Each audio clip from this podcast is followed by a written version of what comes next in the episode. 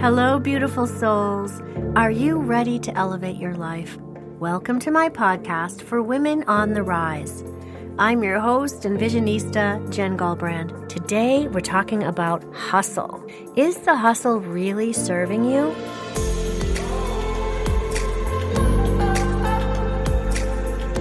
I know, ladies, that you have all been socialized to think that you had to hustle, to hustle to get ahead in life and business. Like so many empowered women that I work with, I spent years working and grinding to be successful and to achieve my goals, to the point of physical and mental exhaustion. And then I learned to embrace the concept that rest, recovery, and reflection are essential parts of the process to living a successful and happy life. My work as a spiritual healing facilitator and coach has taught me that our energy is simply too precious a resource to waste on pursuits that no longer serve us. So let's talk about energy and what it means to align versus hustle. That's right, align. Hustled energy, it's forced, rushed, and competitive with other people, and it can lead to burnout without fulfillment but aligned energy. It's centered on connecting with your truest intentions in a way that comes from your deepest inner knowing. I now choose to make my decisions more intuitively because it leads me to a life of more ease and less resistance. When opportunities come my way, I ask myself if putting my energy there is 100% in alignment with my heart centered intentions. And if the answer is no, then I choose to pass.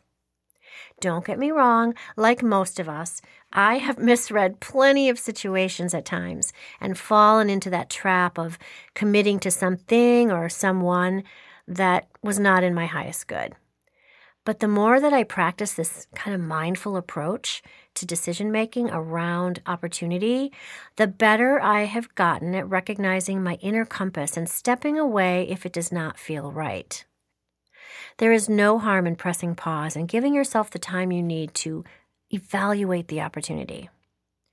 It's no secret that when you're working 24 hours a day on a project that's not serving you, you're going to end up feeling drained and maybe even resentful of the experience. But when you are in alignment, that amazing synchronicity occurs and you can see the true nature of things you have endless energy because you're focusing on something that you really believe in. And that's when the magic unfolds and you are propelled forward to make it happen. I know you've all been there and you know what I'm talking about.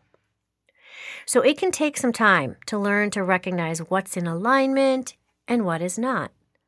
Have you ever gotten like a vibe from another person or a potential client that kind of set off warning signals through your physical body? Ah, that's when you need to listen to your body's intelligence and respectfully back away and prevent yourself from diving in feet first. I know we all need to support ourselves financially, but remember that money is energy too. And so signing into a situation or an opportunity that's going to cost you mental and emotional suffering is simply not worth the price you're going to pay in the end. So make the commitment to yourself to surround yourself with people and or work with clients who meet the standards you've set for yourself. Let me say that again. Make the commitment to yourself to surround yourself with people and or work with clients who meet the standards you have set for yourself.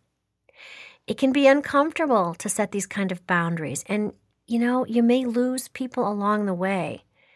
But you will be glad that you stayed true to yourself.